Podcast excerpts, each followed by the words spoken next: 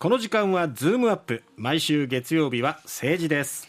ジャーナリストの鈴木哲夫さんです。鈴木さんおはようございます。おはようございます。はい、おはようございます。さて今日ははい。今年1月に亡くなった、え、え。ー元官房副長官の石原信雄さんのお話ですね。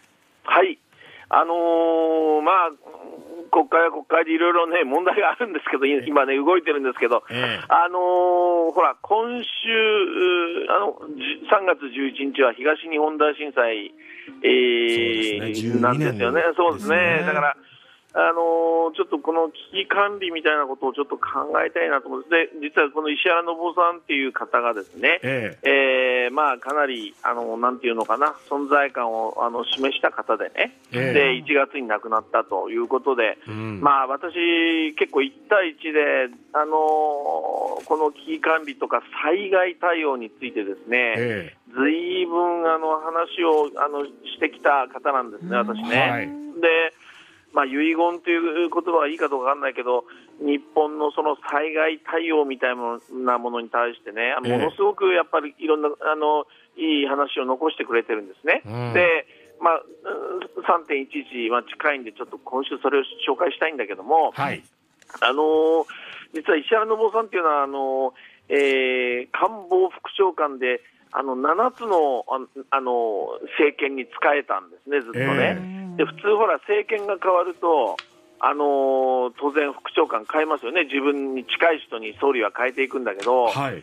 もうあの総理が変わっても、この人は7代続いたんですよね。それだけ信頼に厚い方だったわけですね。そうなんですよ、だからその政治的にこの人をみんながあというよりは、政治的というよりは、やっぱり絶対この人は必要なんだということで、あのずーっと、まあ、採用ししてきたんですよね、それで、はいえーなんて言っても危機管理の実はあのエキスパートでね、えで実はあのうん石原さんがやあのその体感したのが、えー1995年、これ、阪神・淡路大震災、ここまでがあ石原さん、あの勤めてたんですえよね。はいはいほんで、その後、おまあいあの体感したんだけれども、え私は体感した後に、実はクライシスマネジメント協議会という危機管理の団体、民間の団体でずっとお付き合い一緒だったんですね。ええ。でね、石原さんがとにかく、あのーこの阪神・淡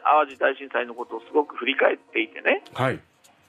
あの時皆さんご存知だと村山総理だったんですね。はいで、村山さん、危機管理全然分かんなくて、わしゃ分からんなんて言って、もう本当、当時言ってたぐらいでね。えで、だけどそれを要するにサポートして、とにかくここはやりましょうということでね、その、えー素人の、なんていうかな、村山さんを助けながらやったんですね。何をやったかっていうとね、ええこれ石原さんよく話してたんだけど、こういう災害なんかが起きた時に一番大事なのは現場主義だっていうんですね。えうん徹底して現場に任せる。はいでつまり今でえー言うと、例えばそうだな、その地方自治体、福岡でもし震災があれば、福岡県知事、福岡市長、えー地元にとにかくすべてを任せると。うんで、国はね、その、それをお逆に言うとサポートするんだと。うんえーそれが一番大事だっていうんですね。はいで、その阪神・淡路大震災の時も、これ、あの村山さんがもうどうしていいか分かんないなんてやってる時に、え何をじゃあ決断して、あの石原さんはあのアドバイスしてやったかっていうと、えはい。その現地にね、ええ。えー、小里貞俊さんで、この人、あのあ鹿児島の。鹿児島の、そうそうそうそうそう、えーお自民党、これ、自社さ政権でしたけども、小里さんをね、えもう全権を委任っていうか、全権を渡して、とにかく現地に行けって、現地に行かしたんですねえ。はいで、えー村山さんは何と言って送り出したかっていうと、えー官邸は何と言って送り出したかっていうと、ええとにかく現地が必要だ、現地で今何が必要だっていうものは全部言ってくれと。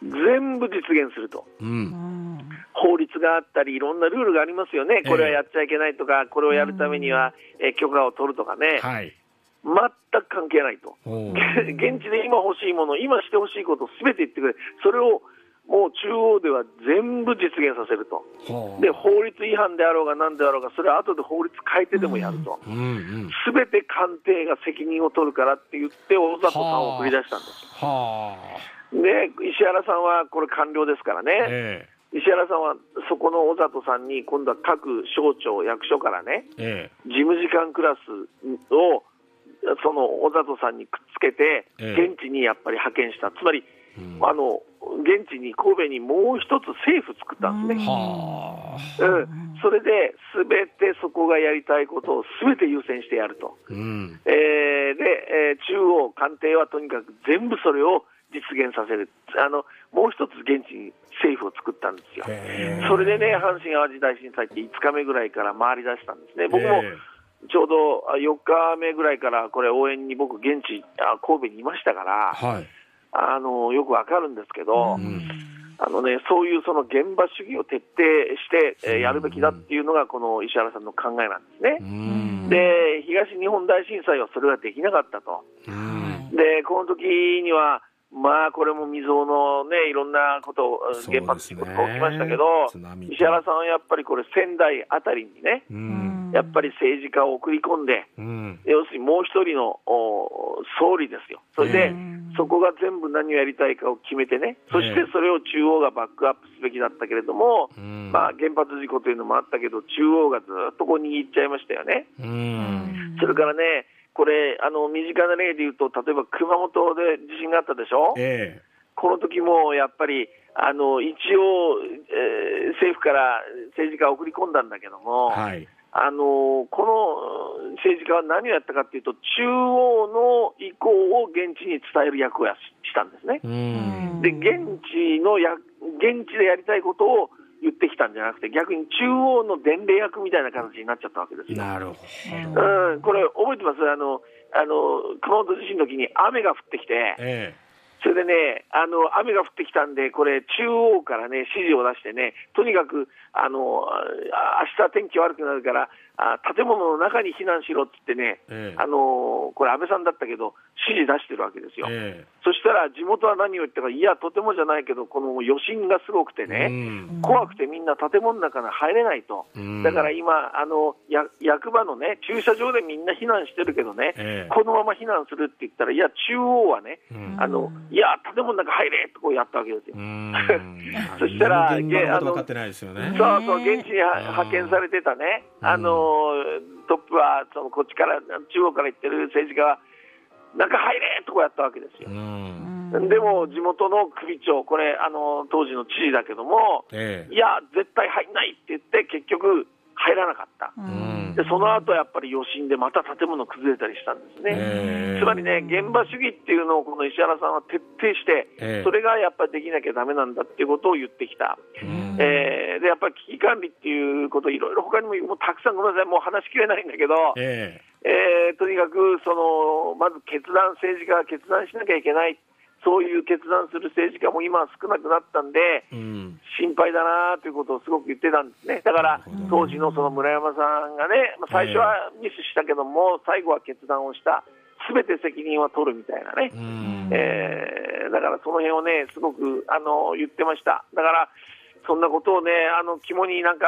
政治家はやっぱりめえー肝に銘じてほしいなと僕は思いますけどね。そうですね、ただ、あのこの官僚、こういうミスター官僚っていうの方がこう人物が出てくる時代と、うん今のこの官僚とか見ると、まあ、第二次安倍政権以降、人事権を掌握されたじゃないですか、はいはいはい。なんかその辺が、ねなんかこう、前に出にくくなったとか、そういうことはないんですかね？いや、あると思います。あのだからこれはね、政治家だけじゃなくて、え官僚の中にもじゃあ危機管理っていうものはどれだけやれるのかっていうえね。うん例えばコロナなんかいい例ですよね。えコロナだって災害と一緒ですよえ。はい、この危機管理をじゃあ厚労省の官僚なり、うん官邸の官僚なりができたかっていうと、え右往左往しましたよね。そうですね。最うん最悪の状態を考えて、とにかくまずまず手を打つ、最悪の状態考えてね、でうん大丈夫であれば少しずつ緩めていくって、こんな危機管理の基本が大き石原さん、盛んに言ってたんだけども、うん。やっぱりコロナ、最悪の状況を考えるところから、もううんどころか、とにかくもう追っかけ、追っかけ、追っかけっていう感じでやってきてるでしょ？はい、だからそういう意味では、やっぱり官僚の中にも、そういう石原さんのような人がやっぱりいなくなってきてるのかな、その人事権を云々っていうところもあると思いますよ、もちろんね。ねだけれども、そういうその官僚の中でもやっぱりそれを育てるっていう、そんなことも課題なんでしょうね。そうですね。うんああそう思います。鈴木さん、ありがとうございました。いえいえ、どうもどうがとうございも。ました。はい。この時間はジャーナリストの鈴木哲夫さんでした。